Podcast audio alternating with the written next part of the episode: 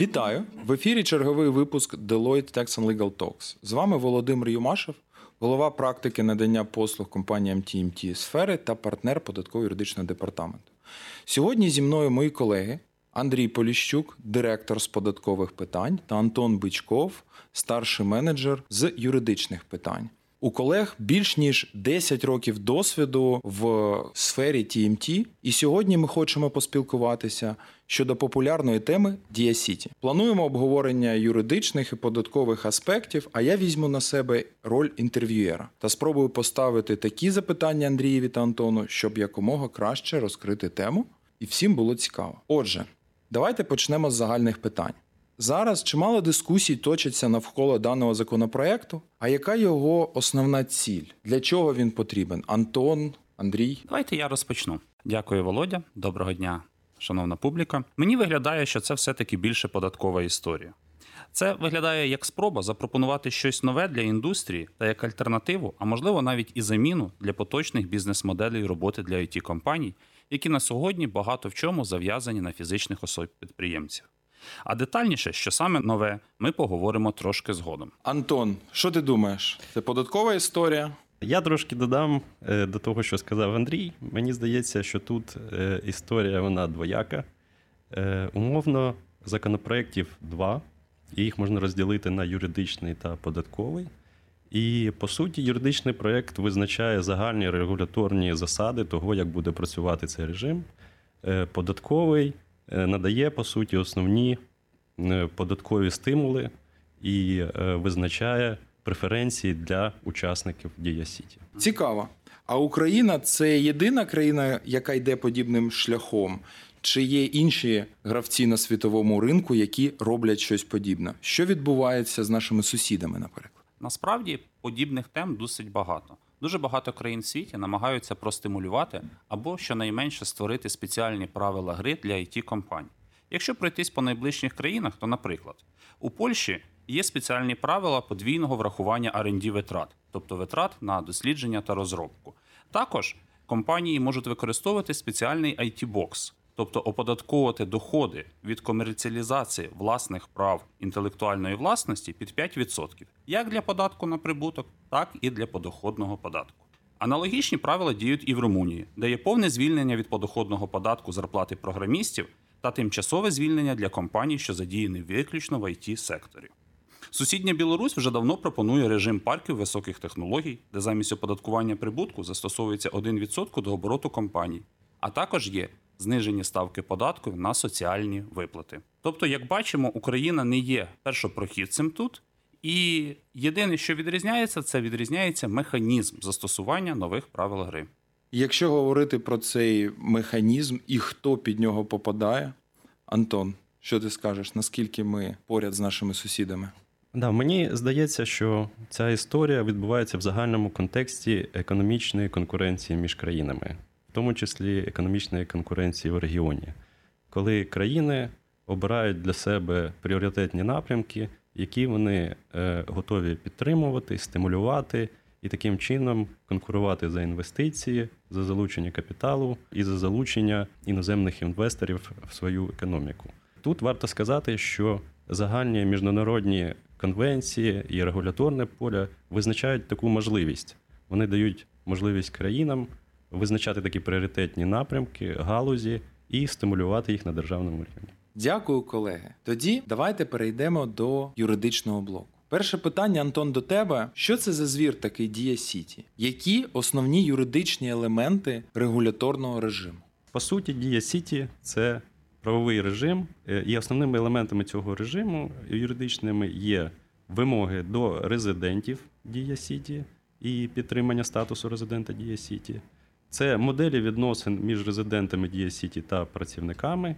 І третій елемент – це додаткові стимули регуляторні, які будуть розповсюджуватися на резидентів.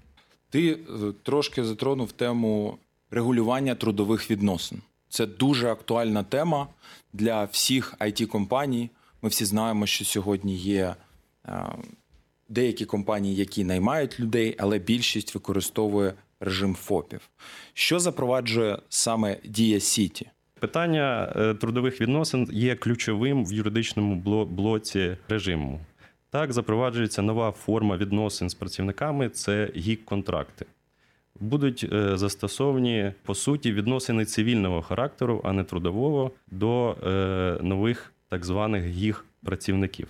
По суті, це відносини між працівниками та компаніями, які визначають роботу на короткі завдання, на якусь швидку роботу і не передбачають повних трудових відносин між працівниками і компаніями. Моделі таких відносин вже давно запроваджені в західних країнах. Прикладами таких відносин можна назвати роботу в компанії Uber, Lyft, Glovo та інших.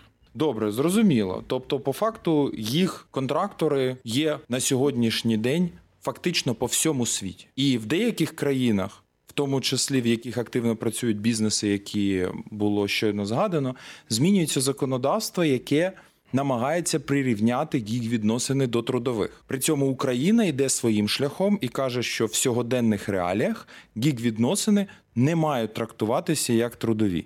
Вірно я тебе розумію? Так, по суті, в концепції Дія-Сіті закладена трохи інша модель гік-контракту, гік-відносин з працівником, а саме такі відносини будуть в межах цивільного законодавства і свободи договору між... Що це означає? По суті, це не трудові відносини, а договір між гік-працівником і гік-компанією буде влаштований на загальних принципах цивільного законодавства. Виконання певних робіт, але тут є додатковий момент.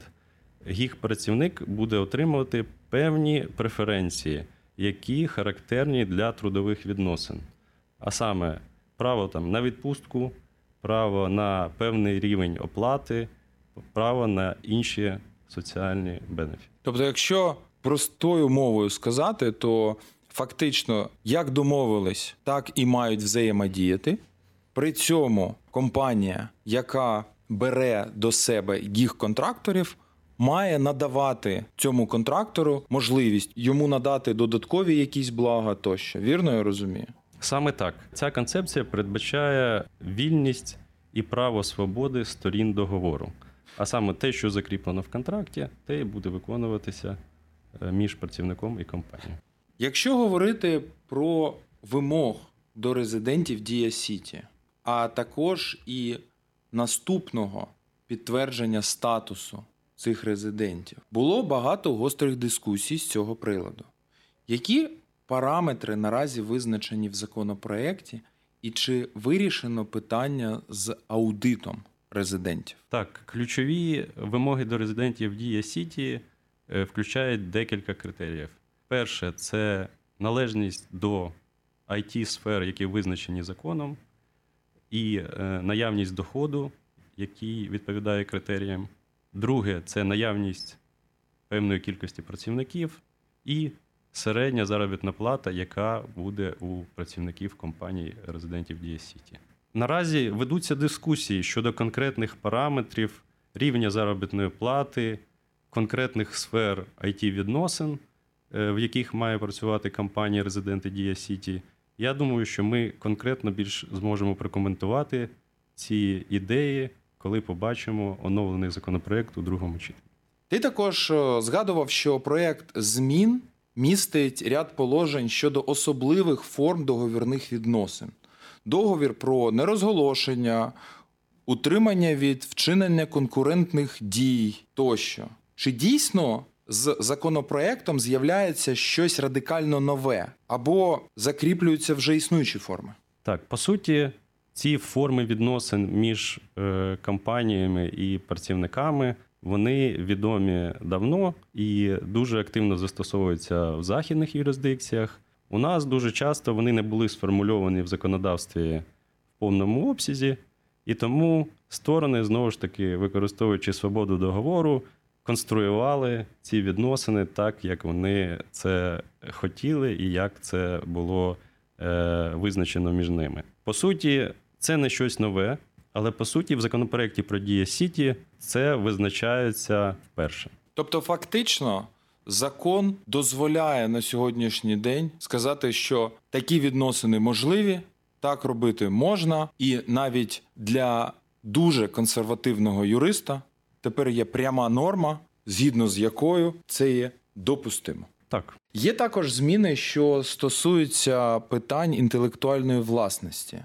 На що вони сфокусовані і чи практично допоможуть вони резидентам Дія-Сіті? Так, це окремий блок в законопроєкті, і, по суті, він адресує питання забезпечення прав інтелектуальної власності компаній, а також і прав на продукти, які будуть розроблятися працівниками резидентів Дія-Сіті. Знову ж таки, наше законодавство наразі дозволяє врегульовувати ці питання, і воно досить обширне і розроблене в цьому напрямку. Але певні моменти, які, знову ж таки, зрозумілі на Заході і не були конкретно сформульовані в законодавстві України, отримують розвиток в цьому новому законі. Що це за моменти?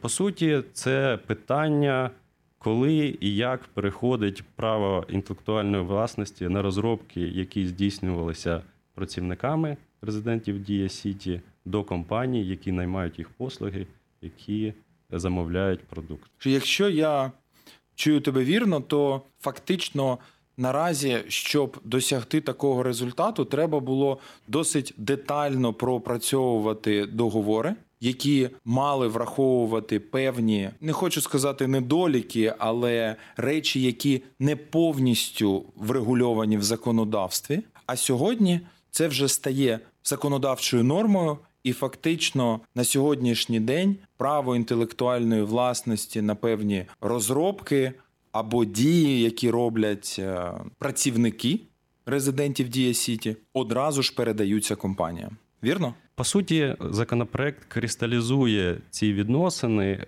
саме в контексті відносин між компаніями-замовниками і працівниками в IT-сфері.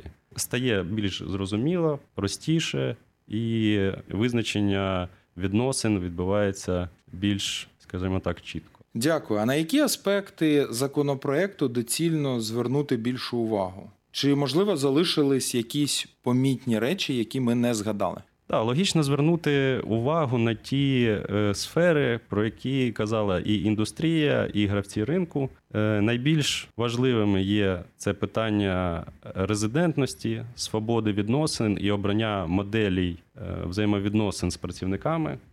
Тобто це гік-контракти, трудові відносини або модель СФОП. Також слід звернути увагу і на інші моменти, які були озвучені в ході підготовки законопроекту.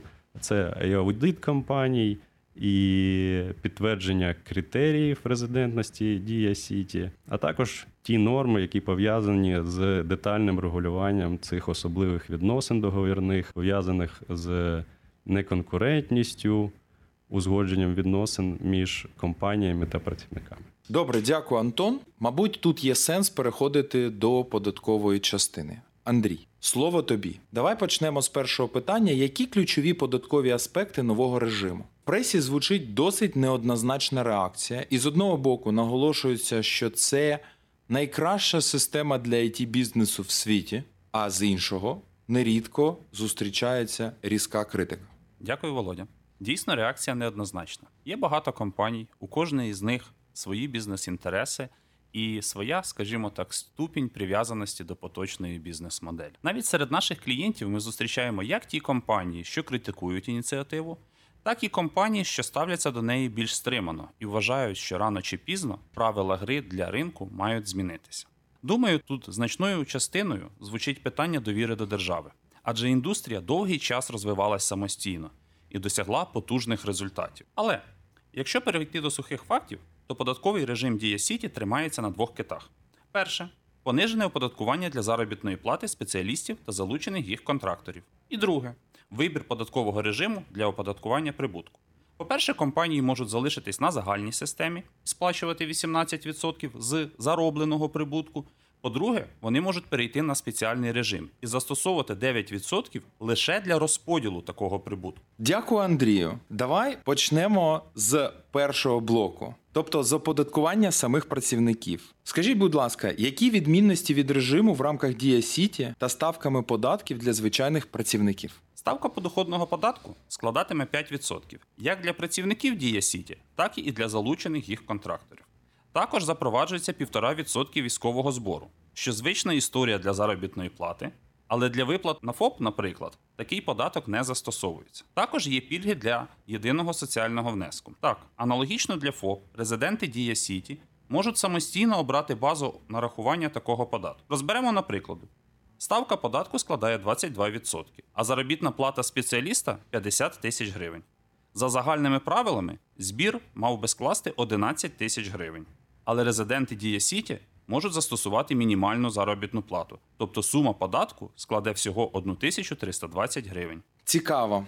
Також цікаво, як у такому випадку буде працювати пенсійна система, але про це поговоримо, мабуть, на наступному подкасті. Нерідко звучить тема оподаткування виведеного капіталу. І я так розумію, що Дія-Сіті пропонує саме таку модель оподаткування IT-компаній. Андрій, можеш розповісти детальніше? В першу чергу, як я вже говорив, це вибір компанії. Якщо компанія обере спеціальний режим, 9% будуть сплачуватись лише у випадку розподілу прибутку, тобто виплати дивідендів. Якщо ж компанія витрачає зароблений прибуток на розвиток бізнесу, то, по ідеї, податок сплачуватись не повинен. Але, як завжди, диявол в деталях. Існує величезна кількість операцій, які законопроект прирівнює до виплати дивідендів і які можуть оподатковуватись. Найпростіше – це коригування по трансфертному ціноутворенню. Переважна більшість IT-компаній експортно орієнтовані. Тож, якщо операції компанії будуть визнані як такі, що здійснені на неринкових умовах, наприклад, націнка на свої послуги, на думку податкових органів, є замалою, то донарахований дохід буде оподатковуватись під 18%. Також під 9% будуть оподатковуватись виплати роялті та відсотків за виконання певних вимог податкового кодексу, також ряд інших операцій.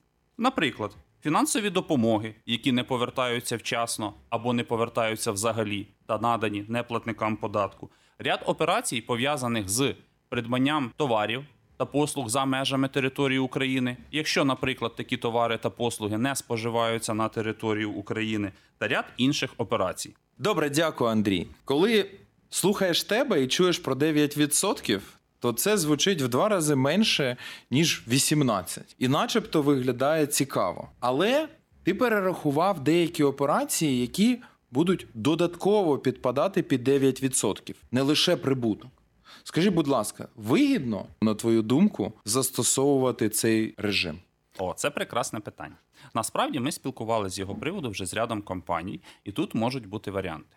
Якщо бізнес-модель компанії дуже проста, і компанія підпадає під мінімум випадків, до яких застосовується 9%, крім виплати дивідендів, то це є зручний режим. Тому що компанія може акумулювати прибуток, не розподіляти його і певним чином відстрочити сплату податків. В той же час, якщо це великий бізнес зі складними операціями, де багато операцій з нерезидентами і платниками податків, там ситуація може змінитись. Тому номінальні 9% можуть вирости в 18%, а часом навіть більше. Тобто податки треба порахувати, перш ніж приймати рішення, переходити чи ні. А якщо дивитись ширше, поза податками, в деяких джерелах фігурує інформація, що коли буде податок на виведений капітал, то фактично можна буде не вести облік, або вести його досить опосередковано, бо немає вимоги рахувати прибуток. Що ти на це зазначиш? Отут вже дійсно є певна маніпуляція з інформацією. Тому що насправді при даному режимі потрібно буде однаково вести бухгалтерський облік, тому що ця вимога нікуди не зникає, але окрім цього потрібно буде ще й вести облік окремих операцій, тому що кількість коригувань настільки істотна, що IT-компаніям буде потрібно мати кваліфікований персонал бухгалтерів та юристів для того, щоб моніторити свої операції та правильно планувати своє податкове навантаження. Тому тут насправді погодитись не можу. Якщо підсумувати, то можна сказати наступне. Перше, треба порахувати, як буде оподатковуватись компанія за спецрежимом або на загальних правилах, чи вигідно це, чи не вигідно. І, по-друге, подивитись, наскільки варті додаткові зусилля по застосуванню цього режиму тієї економії, яка може виникнути. Абсолютно. Для того, щоб зробити крок вперед назустріч Дія-Сіті, ми рекомендуємо зробити 1 крок назад і порахувати, і зважено підійти до такого вибору. Дякую, Андрій. Добре поговорили про податок на виведений капітал. Хочу повернутись до теми співробітників та контрагентів. Ти вже згадував ФОП. Хотілося б дізнатись, чи можуть компанії, резиденти Дія-Сіті залучати ФОП та працювати з ними? Чи даний режим є заміною для моделі роботи з ФОП? Це також хороше питання, і тут є кілька шарів. Як мені виглядає? Даний законопроект дає компромісну позицію. Щось посередині між тим, що пропонувалось з самого початку, та побажаннями індустрії. Якщо подивитися формально, то співпраця з фізичними особами-підприємцями не заборонена. І це було важливим фактором для більшості компаній на ринку. В той же час, вже з 2024 року, будуть існувати обмеження, відповідно до яких, якщо сума витрат компанії на операції з ФОП будуть перевищувати 50% від загальних витрат компанії, тоді така сума перевищення також буде оподатковуватись під 9%. Більше того, з 2025 року цей відсоток зменшиться вже до 20%. Тобто, незважаючи на те, що модель співпраці з ФОП дозволена, виглядає таким чином, що для резидентів Дія-Сіті з певного періоду часу це може стати економічно невигідно. І, безумовно, це також потрібно порахувати. Дякую, Андрій. Дуже цікаво. І я бачу, що, знову ж таки, треба порахувати ефект перед тим, як приймати певне рішення і втілювати його в життя. А чи є якісь підводні камені в запропонованих проєктах? Якісь моменти, які, на твою думку, було б слід відкоригувати? Спасибі. Я б для себе відмітив одразу кілька таких моментів. По-перше, мені особисто здається, що перелік коригувань для цілей виведеного капіталу є трошки задовгим. І для перших етапів запровадження законопроекту та нового режиму варто було б його скоротити. По-друге, застосування ЄСВ до їх контракторів. Норма на сьогодні прописана неоднозначно. І існує можливість застосування повної бази для нарахування такого податку. Ми дуже сподіваємось, що до другого читання і до прийняття ця норма буде відкоригована. Також дискусійним залишається питання авансового внеску з податку на прибуток. Так, резиденти Дія-Сіті не звільнені від сплати цього внеску, якщо виплата буде відбуватися на нерезидента. Тобто, у випадку виплати дивідендів буде застосовуватись не лише 9, а й 18% авансового внеску. З одного боку, цей внесок має бути тимчасовим і зараховуватись проти наступних виплат. В той же час, при певних бізнес-моделях, цей тимчасовий ефект може бути постійним і не давати бажаного економічного ефекту від застосування нових правил гри. Дякую, Андрій. Сподіваємось, що до другого читання будуть виправлені зазначені моменти. А чи є ще щось цікаве, про що варто сказати з точки зору оподаткування? Так, там є ще додаткових кілька цікавих моментів. Це стосується оподаткування ПДФО власників компаній. По-перше, дивіденди від резидентів Дія-Сіті за умови, що резидент Дія-Сіті не здійснював виплату таких дивідендів 2 послідовних роки, звільняються від оподаткування. Також звільнятись від оподаткування можуть доходи від відчуження акцій чи інших корпоративних прав, емітованих резидентом Дія-Сіті. За умови, що особа володіє такими акціями чи правами більше 1 року.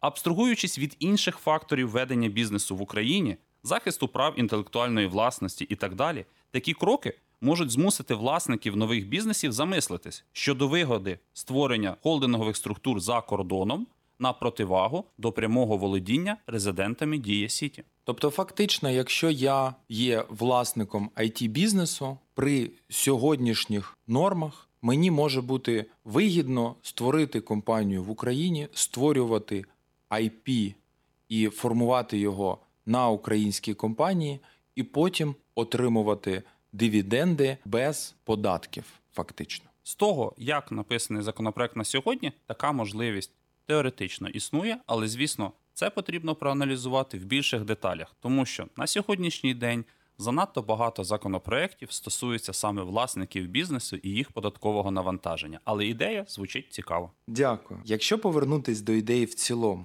які ключові моменти необхідно вирішити, щоб дана модель працювала ефективно? Тут є, мабуть, 2 сторони. З боку регулятора хотілося б, щоб регулятор зважив на ті зауваження, які надавала індустрія, а також експерти, щодо окремих положень даного законопроєкту та по максимуму їх врахував. З точки зору компаній я б відзначив наступне. Потрібно детально проаналізувати власний бізнес, та, знову ж таки, повторимось, порахувати ефект застосування нових правил гри, щоб зрозуміти, які норми використовувати вигідно. По-друге, переконатись у наявності кваліфікованої фінансово-юридичної команди та аутсорсингового партнера. І останнє – скористатись послугами аудиторів-юристів при дослідженні та моніторингу критеріїв для входу в режим Дія-Сіті. Адже, як ми пам'ятаємо, з того, що говорив Антон раніше, там є цілий ряд критерій. Більше того, законодавство запроваджує моніторинг цих критерій відповідно до висновку незалежного аудитора. Мабуть, це основні моменти, які б я хотів зазначити зараз. Дякую, Андрій. Антон, перед тим, як ми будемо завершувати, що б ти з юридичної точки зору хотів зазначити для наших слухачів? Як ми казали раніше, ключові критерії навколо резидентності Дія-Сіті ще не визначені. Вони стосуються питань, в першу чергу, належності до сфер IT, які визначені законопроектом. По-друге, це питання до кількості працівників. І третє, це питання середньої заробітної плати таких працівників-резидентів. Конкретні параметри ще наразі не визначені. І ми з радістю готові будемо їх прокоментувати, коли отримаємо готовий законопроект до другого читання. Дякую, колеги. Отож, сьогодні ми занурилися в податкові та юридичні аспекти Дія-Сіті. І наступним разом, коли законопроект буде прийнято, якщо його буде прийнято, ми поговоримо з нашими експертами щодо вимог закону та які вигоди можна отримати від режиму Дія-Сіті. Цим ми завдячуємо нашим експертам. Андрію, Антоне, дякую вам. Підписуйтесь на канал Deloitte Legal Talks на платформах SoundCloud, Apple Podcast та Google Podcast. Почуємося в наступних випусках.